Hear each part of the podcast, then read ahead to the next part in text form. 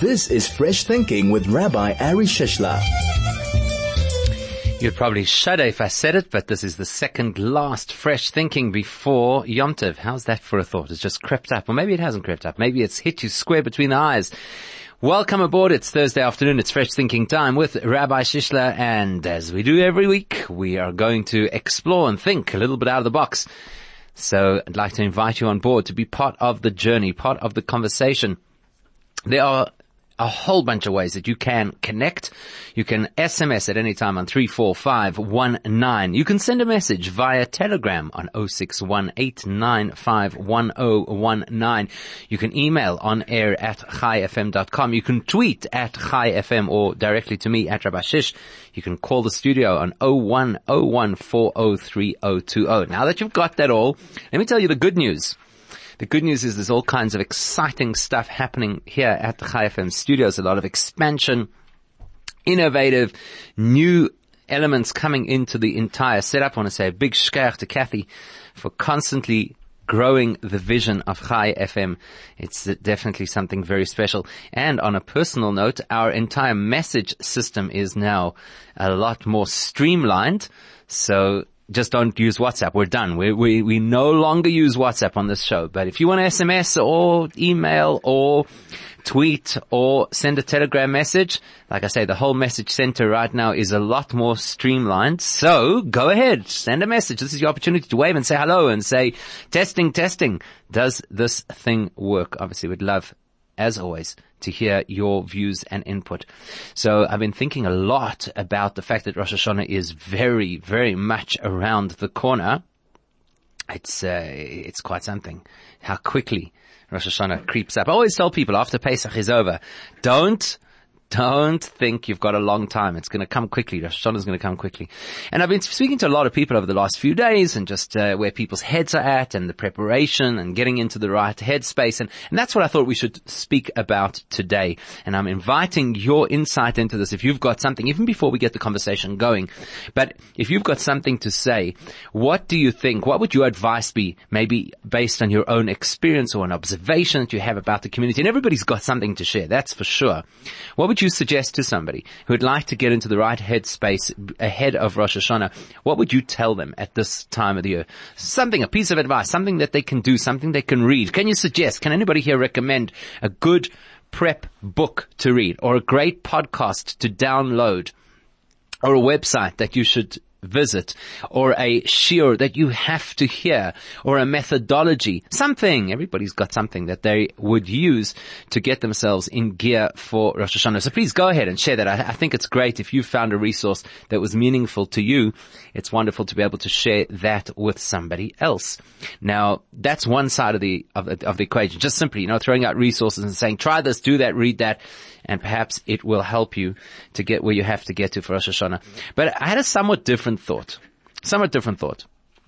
And, and it's part of the whole conversation. So go ahead. If you, if you've got those resources, please do share them with us.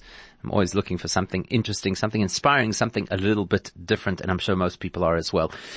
What I'm thinking about is this, you know, we, we do live, and, and I, I, think you'll agree with me, we live very frenetic lifestyles. There's a tremendous amount of stress going on in our lives. Uh, we rush, rushing from here to there. Very likely right now you're listening to this in your car, and if you are in your car, then you are probably at this point just a little bit edgy, not only because of the traffic, but also because you've probably got to get from point A to point B and maybe shuttle somebody from this maybe from school to their appointment or whatever the case is. And I feel that we do that a lot. Moving here, there, going, this appointment, that meeting, this email, that WhatsApp. It, it just doesn't stop. It feels like it doesn't stop. Do, do, do you have that experience? I mean, think about it this way. Not long ago, not long ago, 25 years, it's not long. There was no concept of somebody getting into bed at night and still checking up on things related to work. I mean, it didn't happen. And today it's almost the most normal thing in the world. You, people get into, into bed at night and there they've got their phone with them. They're still checking and possibly replying to emails or, or looking things up online or whatever the case is. It's quite something when you think about just how frenetic our lifestyle is. We're not good with downtime. I mean, we have our certain periods, you know, comes December and to a certain extent we power down. Not fully because we still carry the gadgetry around with us, maybe just at a slower pace. We're still uploading to social media.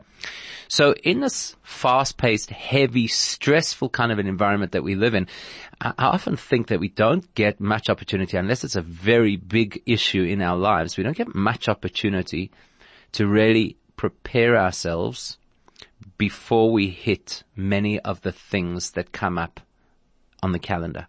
So if you've got a family simcha, let's say, let's say that you were celebrating a wedding or a bar mitzvah, then you would, you would, you would spend a lot of time in prep and you'd plan and you'd meet with, uh, the, the caterer and with the people at the venue and with the florist and, and a whole bunch of service providers.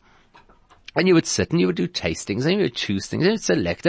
So by the time you got to the actual wedding, there was so much build up or the bar mitzvah, there'd be so much build up. A person's, please God, expecting a baby. There's so much build up. You're looking this kind of prayer.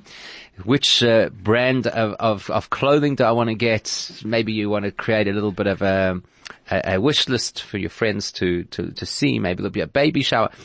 There's trips, there's antenatal classes, there's trips to the doctor. There are all kinds of things that build this anticipation. So by the time you hit the event, You've been priming for it for such a long time that it becomes really meaningful and very powerful and quite central in your life. But outside of those life changing events, most of the ordinary things that happen in our lives just happen as they come. I think in the business world, obviously a person would have to prepare ahead of a, an important meeting and trying to put together a deal or something like that. But many of the things that happen in our lives, we know they're there, they're on our calendar, they're kind of in our peripheral vision, somewhere down on the edge of the horizon. But until it's right in front of our faces, we're so caught up with all the other stuff, we don't have the luxury of paying attention to what's coming. And as a result of that, very often what comes just hits us in such a way it's like, oh, this is here now. Okay, quickly switch modes. Let's try and get into that mode and try and make the best of that particular situation. So by way of example, next Tuesday is a public holiday. Now I know that that in itself is a sense, uh, it causes a whole lot of stress for, for a, lot, a big segment of the Jewish community because we were losing enough days of work as it is over the next month between all the Yomim Tovim that are coming, all the Chagim that are coming. You know, you got two days off for Rosh Hashanah, and then you've got Yom Kippur, which is at least a day because you probably take off half the day before. And then you've got two days at the beginning of Sukkot and you've got two days at the end for Shmini Atzeres and Simchas Torah. It's a lot of time off from whatever it is that you feel that you need to achieve. And this year was a leap year on the Jewish calendar, so all the Yom, Yom Tovim are later and everything is really close to the end of the year, so there's pressure and there's deadlines and it's, it's very hectic. So next week there's a public holiday. I don't know how many people have weeks long in advance plan for the public holiday, unless you decided to go away and make a long weekend of it. But for anybody who's not going away, the public holiday is just going to pop up, so to speak, on the calendar, and then you're going to say, okay, today's the day, 24th of um, of September, Heritage Day. Boom. What are we going to do today? Maybe you've got something scheduled, but even if you have something scheduled, it's pretty much in the diary more, more than it is in your mind. And I think a similar thing happens with Rosh Hashanah as well. Rosh Hashanah, it's in the diary. There's no question about it. 29th of September, that night is Rosh Hashanah, and from that you're going to go into the two two days and it's there. It's on the calendar and you probably have your arrangements organized, who you, either you're hosting or who you're going to as a guest and, and, that's it. It's on the calendar. But when you arrive there on the day, it's quite likely that uh, most of us will have the experience of, okay, now I'm here. What do I have to do again? How do I switch? How do I turn off all the voices in my head, all the noise, all the buzz? How do I click into this experience? And that's actually what I'd like to hear from people today. Not just something that you can share that's inspiring, but what advice would you give to somebody? How to get yourself into a good headspace so that you don't just suddenly hit Rosh Hashanah like a, a fly hitting the windscreen and say, oh, I'm, I'm here. What do I do now? So what, what are your thoughts on that? What your advice be on that. 34519 if you're going to send us an SMS tweet at Chai FM or tweet me directly at Rabbi Shish. Send a message on Telegram 061 This is Fresh Thinking with Rabbi Ari Shishler. It is interesting how people become very philosophical um, as is often the case when you speak about things like how do you prepare yourself for Yom Tov? How do you prepare yourself for Rosh Hashanah? But my, I'm being a little bit more specific over here because I do suspect that uh, by nature, just simply by nature of the way that we live our lives, and it's so frenetic and so busy, and there's so many distractions. By the time we hit Rosh Hashanah, I don't know if we know that we are in the the right headspace, or even how to get there. So that's what we're talking about today. How do you get yourself into the right headspace? What should you be doing? And I suppose a big part of that question will revolve around uh, what this month. This is the month of Elul, and somehow or another, the month of Elul is supposed to prepare us for Rosh Hashanah. So if we get a handle on what Elul is all about, it's going to help. It's definitely going to help. So that might need to be where we start the conversation. But it's something practical. I think it's practical because at the end of the day, it's something that relates to all of us. We are all going to be at Shul on Rosh Hashanah to some or another extent we are all going to be engaged with the experience of uh, preparing ourselves, uh, of connecting, of hearing the shofar, of starting all these various things. So, so how, how do we get out of this chaos, out of this turmoil of the world that we live in for just long enough to be able to focus our minds? Here's somebody, I don't even know how you pronounce his name, but here's somebody who says, that the suggestion is how do you get into the correct headspace for Rosh Hashanah with good orderly direction. And they say that good orderly direction is, and is abbreviated as G-O-D, God. So that's nice. Good orderly direction. I think it's, it's nice. It's conceptual. It's a little, bit, just a little bit too theoretical for me. I'm not quite sure exactly what a person means when they say good orderly direction. I'm also not sure how you get that in today's world because it feels like we're a little bit all over the place. It feels like we're literally running from one thing to the next and uh, consistently being interrupted by, by things that beep and things that pop up on screens and have all kinds of expectations of us. So it's, it's, it's certainly a challenge. I mean, it's very nice for a person to say, find good order. Was that the, the expression? Good orderly direction. Find yourself good orderly direction. Okay. I, I like that a lot. In, in theory, I'm not entirely sure what you are supposed to do with that. Okay, let's see if other people have thoughts about this. Maybe another way to phrase the question would be when you talk about the month of Elul, what is it? What is the month of Elul all about? What does it represent? What are you supposed to be doing? What should we be doing at this time of the year? Are we supposed to, I think most people will, will come back with one word, right? If you had to put into one word, let's try that. If you had to put into one word what Elul is all about, because Elul is the prep for Rosh Hashanah, you had to put it into one word. What would that one word be? Three, four, five, one, nine. Send us an SMS. What would that one word be? I'm curious about uh, Telegram if uh, if it's that popular and if people are are using it. But uh, if you do have Telegram, it's a great way to relate to us. 061 1019 Just one word. What would the one word be that represents Elul for you? It's a very cute tweet that somebody has sent. He says, call Rabbi Shish. He has the best recipe for headspace. I think it's supposed to be recipe or receipt. I'm not sure because it uh, seems like a bit of an auto text over there. But uh, that's very kind. That's very kind. Uh, I think that's exactly what I'm doing right now is crowdsourcing exactly the answer to that question. What should we be doing? How do you get into a good headspace for Rosh Hashanah, especially considering how much of our headspace is occupied by all kinds of things?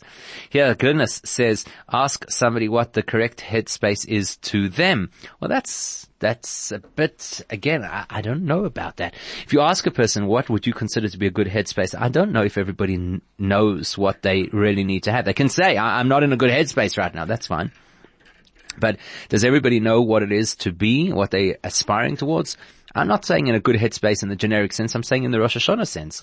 Many people will tell you, I'm in a good headspace. I'm feeling confident. I'm feeling good about myself. That's great. It's not necessarily related specifically to the Rosh Hashanah preparation. So how do you get yourself into a good space for Rosh Hashanah preparation? What's the one word? What would you say is the one word that represents Elul? Because Elul is the month of prep for Rosh Hashanah. If we can distill it into one word, maybe that helps us to know what it is that we're supposed to be doing in order to prepare ourselves for this great, big, incredible opportunity that is called Rosh Hashanah. Uh, here's, uh, here's another one. Okay, we'll leave that one for now. even though it's, it's, it's quite cute, but I, I, I don't know if it's for now. So what do you think? What do we do? How do we get to have the right headspace for Rosh Hashanah. Uh, it's interesting. I really thought that people would find it uh, quite tempting to send in a message, uh, one word of what Elul is all about. So I did ask this question to a group of people earlier today, and we actually came back with two words. Well, two different people suggested two words. One person suggested that Elul in one word is reflection, and the other per- the other person suggested that Elul in one word is preparation. And they're both accurate, actually, if you think about it. They're both accurate because it's a funny time of the year. This, on the one hand, on the Jewish calendar, this is the last month of the year. We're about to have our new year next, uh, well, just over a week's time. We're going to have our new year, Rosh Hashanah. So this is the last month of the current year. And if it's the last month, then it's a very apt time for a person to reflect. Okay, so what was this year like? you know, in the, in the, secular environment, we all know that when it comes towards the end of December, many of the media shows have a recap of the year. What were the big stories of this year? What were the, who were the victors? Who were the losers in various areas of life this year? What were the major innovations of this year? You know, we all do that. That's the way it is. And in business, when it comes to the end of the financial year, you look back and you say, well, what were the highlights of the financial year? Where were, where, where did we struggle? In the same exact way, this is the time of the year, we're coming towards the end of the year and you reflect back and you think, well, how did this year go and what were the, what were my successes? What were my failures? What were my missteps? Uh, you probably also think about events, certain events, that this was like a special time during the course of this year. There was a simcha in our family. There was a particular event that happened in the Jewish world that I was so proud of, or something that I saw that filled my heart. It's a time also to think, I suppose, about people who may have passed in this year and to think about what they meant to us and who they were. So on the one hand, there's a tremendous element of reflection that logically has to be at this time of the year. It's the, it's the end of the year. It's the, it's the time when we're winding down and not just winding down because we're about to zoom ourselves up and rev ourselves up again on Rosh Hashanah, but it's certainly a time for reflection on the one hand. And on the other hand, we're told that Elul is a time of preparation because for us Rosh Hashanah is, is not just marking off another year on the calendar and, you know, fireworks and have a great time, but for us Rosh Hashanah is an incredibly serious time when we focus and we try and generate new energy for the coming year and new brachas, blessings for the coming year. So in order to do all of that, you've got to prepare accordingly. So that's, that's exactly what we're talking about today. You know, how do you prepare yourself accordingly? That by the time you get to Rosh Hashanah, you've got this thing running on all pistons and, and ready to maximize the opportunity. So preparation is good, but it doesn't necessarily help us. Now, many people will tell you, well, the reflection will relate to the preparation. So when you reflect on the past year, you reflect on where in your spiritual growth, where in your life generally did you maybe step out of line, fail, drop your standards, and then think, so based on that, I need to prepare for the coming year.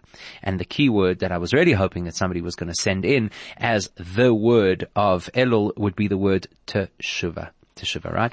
And maybe that's where we should start our conversation. How do you do teshuva? If you had to advise somebody, I'm not looking for a definition now. Definition of teshuva is return to God. So if you had to d- advise somebody on how do you go about doing teshuva, what would you tell them? Maybe just a couple of steps, a couple of steps. How do you do teshuva? What are the key elements? Love to hear those thoughts. 34519. You can send an SMS and uh, you can also tweet at Chai FM. You can tweet me directly at Rabbi Shish. You can send a telegram message 0618951019. Pick and Pay Norwood Hyper have these pocket saving sweet deals just for you. Pick and Pay kosher raisin rib is 149 rand 99 per kilo. Pick and Pay kosher fresh whale chicken at a very low 69.99 per kilo. Pick and Pay kosher lamb riblets are only 129 per kilo. Pick and Pay kosher beef burgers are 89 rand per kilo and Pick and Pay frozen pet petite hake fillets are only 69 rand 99 per kilo. Catch these and many more specials in store. These specials are exclusive to Pick and Pay Norwood Hyper and only while stocks last. Last. Pick and Pay Hyper Norwood is the best place to shop when you want to buy a lot. It's just uh, halfway, halfway through the show. If you've just joined in, you are with Rabbi Shishler until 3 p.m. talking today. Fresh thinking as we always do. The particular conversation today is around today's conversation is around preparing for Rosh Hashanah. There is so much noise in our heads. How do we get ourselves into the right headspace so we don't just arrive on the day and try to switch channels at the last minute? You know, come in, switch off the phone, change into a suit, go to shul, and then just think it's going to hit you it's uh, it's nice. It would be nice if that happened, but I don't think that that's really what happened. What happens? So we're talking about how do you prepare? How do you get yourself into the right headspace? And by extension, the question is not just how you get yourself into the right headspace, but the question is also what does this word teshuva really mean? Here's a nice thought. Somebody says it's a love story. Rosh Hashanah, I'm, I'm assuming is a love story. Do you know the subway story with a guy who falls in love, loses the girl, etc.? It helps explain such a beautiful way of looking at Rosh Hashanah. Okay, nice.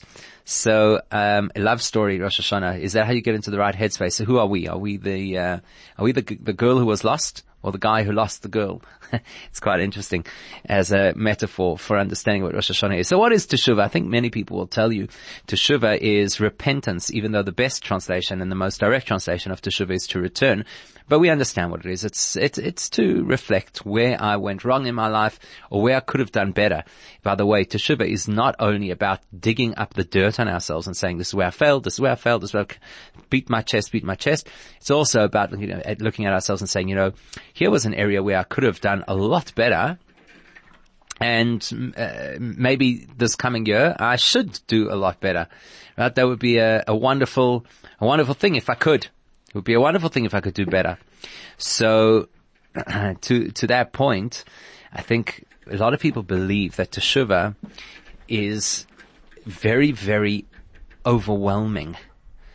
So one second. So you're telling me I have to do teshuva for all the stuff that happened this past year, and that's how I'm going to get into the right headspace for Rosh Hashanah. So basically, what you're telling me is I have to reflect back and think of all these different things that happened during the course of the past year, and keep some kind of a list this is where I did well. That's where I did not do so well. So last year, December, my, uh, I was, I was on holiday. So my whole standard of Judaism might have slipped a little bit, but let's be more specific. I, I didn't daven with the same kind of focus that I normally do, or maybe I, I don't know, whatever it is. And then in March, on the 3rd of March at four o'clock, I mean, who remembers this kind of thing? You know, we're, we're poor at this.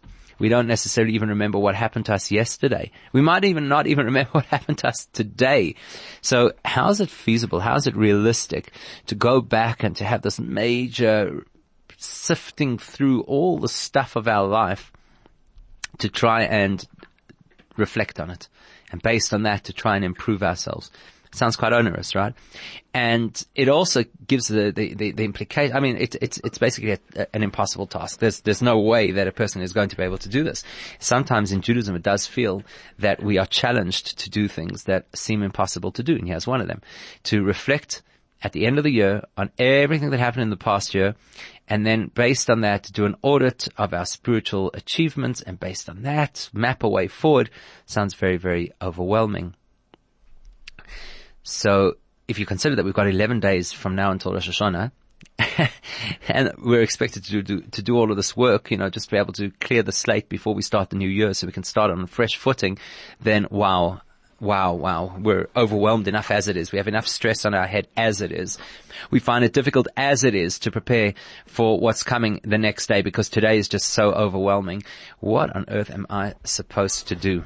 And that's, that's a, a, that's a big challenge. That's a big challenge that we have to think about in a very honest way at this time of the year. Here's somebody else who says, you have to find what gives you meaning, what drives you, what makes you smile on the inside. And then if you can tap into that, follow those thoughts and feelings and you'll get into the right headspace.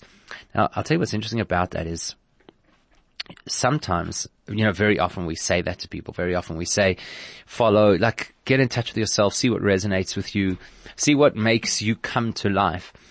Sometimes, unfortunately, the things that make people come to life are not necessarily the things that are best for them. So it's a very good point, and I think that it's something that we should actually uh, put into this mix. If you want to get, get yourself into Rosh Hashanah mode, if you want to be in the right headspace, if you want to cut through all the chaos and actually be focused, so then it's definitely going to have to be something that is alive. There are so many things competing for our attention. I recently heard a statistic and it blew my mind absolutely. Statistic by a, uh, a guy in the States and he was saying that the amount of information that streams in our direction on a daily basis is the equivalent of 170 newspapers worth of information. There's so much going on all the time. The phone is beeping. The emails are flying. There are billboards on the road. There's people telling us information. We're listening to the radio. We're downloading things. We have podcasts. We're just so, so overwhelmed with information. So to cut through all of that noise and to just have like the serenity in our own heads to say, where do I live? Where do I live? That would be a good place to start as a preparation for Rosh Hashanah. Where do I live? This is not a question of what do I do? What are the things that I do? Sometimes we're better at that, listing the things that I do. You know, how often do you find this that you speak to somebody and they say, but, but I think I'm a good person. Well, I should hope so. It's quite normal for people to think they're good people. It doesn't mean that you have an objective con- uh, in, insight into who you really are. And you might very well be a good person, but it's not an objective insight. It's not a, a true reflection. It's a generic throwaway. I, am a good person. What do you mean? I, I would never steal. I was talking to somebody the other day and he said, you know, people always say that uh, morality or, or, values or uh, ethics can be so subjective. You know, a person will say, I would never steal. I would never steal. But if you actually look at it objectively, it's not that simple. There are all kinds of things that people steal. No, I mean, we're not talking about robbing a bank. We're not talking about walking into a shopping mall and threatening to bomb the place if you don't get money. This happened the other day in uh, Menlyn. So, uh, but, but, but are other ways that we steal. Maybe we, I don't know, people walk out of hotels with all kind of little things that they decided they're going to take, help themselves to a towel. I paid for this or people might cheat a little bit on their taxes, or people might, uh, I don't know, there's so many different examples.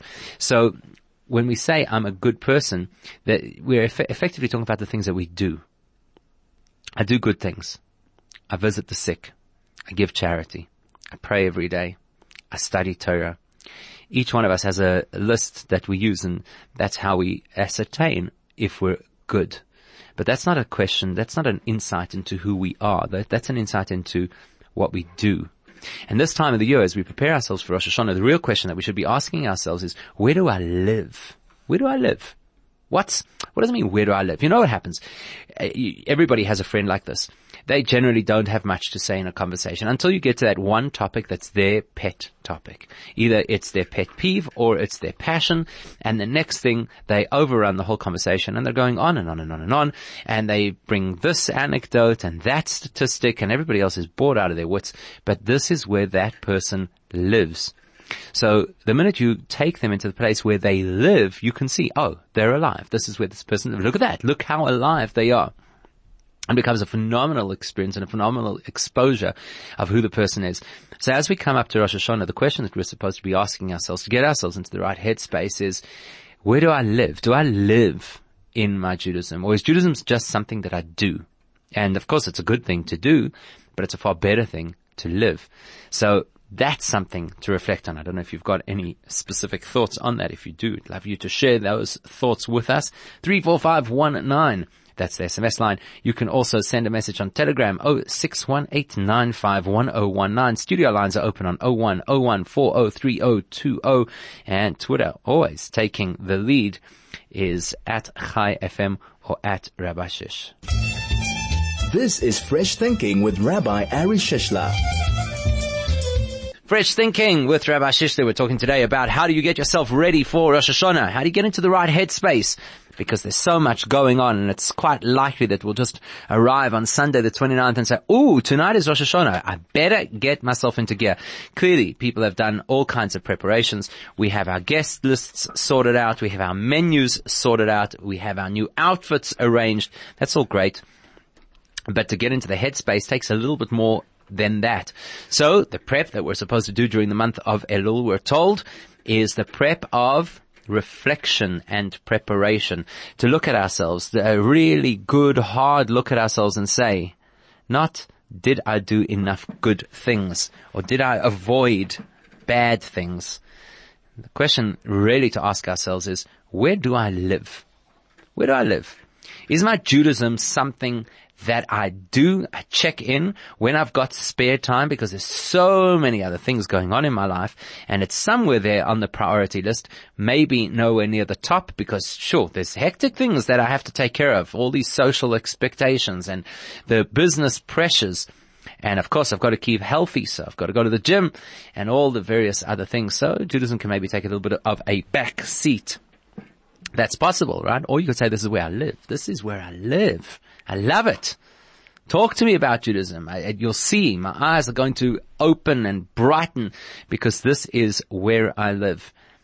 I once heard a story and I'm trying to remember the exact context of where the story was. I seem to recall that it was in the communist era.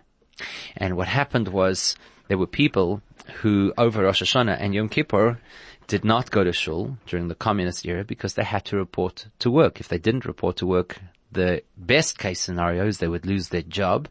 And the worst case scenario is that they could be arrested and sent off to Siberia on a one-way ticket. And there was some criticism because there were people who made the effort and took the risk and went to shul. And they had some criticism of the other people who had not gone to shul. And it came in front of a particular rabbi, and I don't recall offhand who the rabbi was. And people were saying, oh, look at this. You see these people, they don't have the resolve and they, they go off to work. And he said, you know what you remind me of? There was a, there was a debate once between two people. There was a fellow who was a chicken farmer and, uh, he, he, he constantly had these chickens disappearing from his farm. Eventually, somebody came and accused his neighbor and said the neighbor is the one who's stealing the chickens and he did a preliminary investigation and pretty much looked like it was probably the neighbor. So he summons his neighbor to court and they stand there in front of the judge and he's like, you're stealing my chickens. And the neighbor says, what are you talking about? Absolute nonsense. So the judge rules that what you got to do is you got to take these chickens, you tie them up, bring them to the court. So they bring a whole lot of these chickens all tied up to the court. And then the judge says, okay, now it's really simple. What you're going to do is you're going to release the chickens and the chickens by nature will go to whoever the real owner is. It's just a natural thing. That's where they'll go. And by the same token, this rabbi said, you have to understand that the reason people go to work on Rosh Hashanah and on Yom Kippur under the communist regime, it's not because that's where they live. It's not because that's where they want to be. It's because they're tired. They have these terrible, terrible pressures on them that who knows what will happen if they don't report to work. So they're, they're literally, they're, they're tired. They don't have a choice. But if Hashem would release them from that bondage, you know, if he, if we'd release their, their handcuffs, you'd see that they're naturally just going to go back to where they truly live. And that's what this whole period is about. You see, it's not just asking the question, where do I live?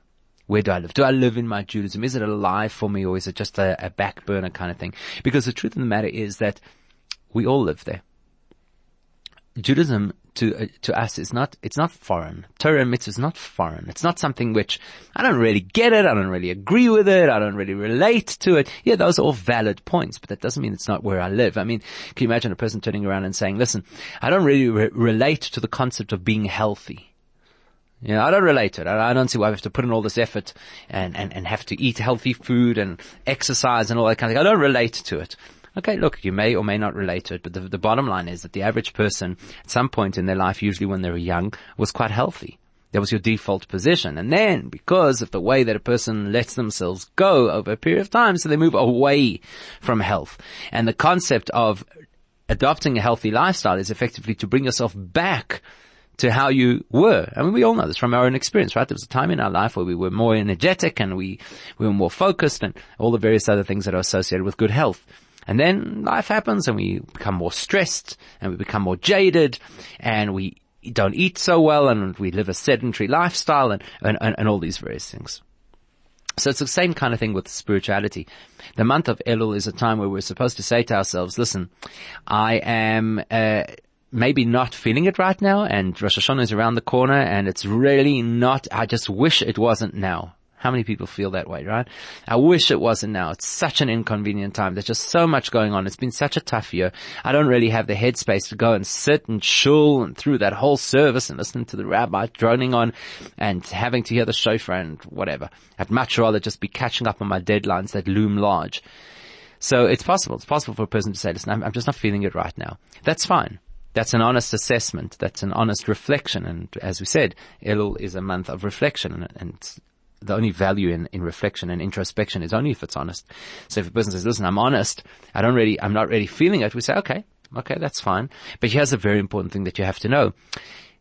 Regardless of whether you're feeling it right now or not, it's there. You've got it. It's, it's somewhere inside you. It's somewhere inside you. And that's the funny thing. That's why you find that people just rock up on Rosh Hashanah. I was reading an article the other day about this Jewish guy living in some remote place. I think it's called Cairns in, um, in Western Australia. And he's, as far as he knows, the only Jewish person in the whole town. And it's a small place. It's got a population, I think, of like 3,000 or something like that. He's the only Jewish person. and he does nothing of, of Judaism at all. He doesn't keep anything at all except except on Yom Kippur, then he spends the whole day in bed and he fasts.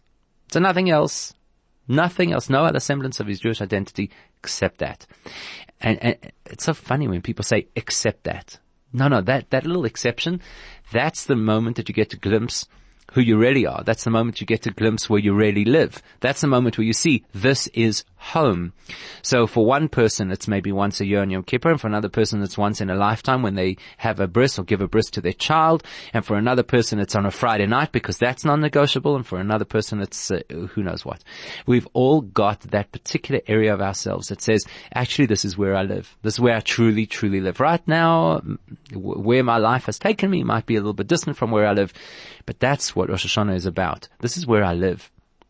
So as we come up to this period of time, we could look at it as very onerous and overwhelming and oh my gosh, there's so many things I have to do and there's going to be so many holidays and all that kind of thing. But at the end of the day, it's, uh, it's, it's where I live. It's actually where I live. And if we start thinking along those lines, that does start to get us into the headspace of Rosh Hashanah. Because Rosh Hashanah is really where we live. This is Fresh Thinking with Rabbi Ari Shishler. Might sound like it's a little bit of a cliche when people use the expression coming home, uh, but the reality is that it's not such a cliche actually. Um, very often we, we use that expression. And maybe, maybe that's what uh, that message somebody sent earlier was all about with the, the girl, guy finds girl on the subway and then loses her. maybe that's what it was. Um, just trying to see if I can find that again. But th- but that's that's probably where they were going with that. Somebody says over here, if a person is Haredi, show them how far they could possibly fall. If they are a Chabadnik, show them how high they could possibly rise. so that's also nice in terms of just getting into the headspace. But I think a very big deal of getting into the headspace is this. Whenever we look towards the uh, towards Judaism generally, and particularly when we look towards these special days on the calendar and we think they're out there. It's a, it's a, an objective and a goal and something that I have to achieve, something I have to reach. So I'm where I am and the goal is way ahead of me, then it always seems completely overwhelming. But when we recognize that what we're looking for is actually within ourselves, we say this in chapter 27 of Tehillim, which we read during this time of the year, and we say, Bakshu fonai, look for the pnimios, look for that which is on the inside. So you're looking for God, look for Hashem's face, also look within yourself. And that's probably the most important thing that a person should be doing at this time of the year in order to get into the headspace is not to say, I need to connect with my Judaism as if it is some kind of extraneous add-on that I have, but it's uh, it's important for us to acknowledge that in in in effect, in reality, my Judaism is where I, I live on the inside. It's where it's where my neshama lives, and what could I be doing to to feel that and to experience it. And this is the amazing thing about being Jewish. You don't have to do a whole lot. You you really don't. You just got to do something additional, just something that you weren't doing, and you know, for the last period of time or ever in your life. So you've got 11 days from now until Rosh Hashanah. It's a great opportunity to say, you know what, for the next 11 days, I'm going to read a Tehillim every day. Why? Because that will help me remember that this is actually where I live. I, I, live in the world of connection to God. Or maybe if it's a person who doesn't put on tefillin every day, so you say, you know what, I'm going to put on tefillin for the next, well, it's not 11 days because two of them are Shabbos. So for the next nine days, I'll put on tefillin. That would obviously include today. Said nine times between, between now and Rosh Hashanah, I'll, I'll put on tefillin. Why? Because that's where I live. Because that's actually where I live. That's my heritage. This is me. This is my soul speaking. It's who I am. Or maybe what I'll do is between now and Rosh Hashanah, I'll take something meaningful to learn and I'll split it up into 11 sessions and learn something for a few minutes each day. It's not about the quantity. It's not about how many things we do or how much time we spend on it. It's about just reminding ourselves and getting our head right that this is where I live. This is who I really am. And by the time Rosh Hashanah comes along, I'd like to be just a little bit more in touch with who I really am. That's how we get ourselves, I think, into the right headspace. So I'd like to extend a brocha Saturday night is the first night of Slichus. That means that we're preparing for Rosh Hashanah real time, big time. So I give you a brocha, to all of us a brocha, that please God, we should get into a really healthy headspace, feel that we're living connected to Hashem, living connected to our Judaism, and by extension, we should be blessed with a year to come for us and for all of everybody. Shana Tova Umesuka, a year that is good and sweet, Begashmius Uveruchnius in both the physical and the spiritual sense. Till next week, have a great Shabbos.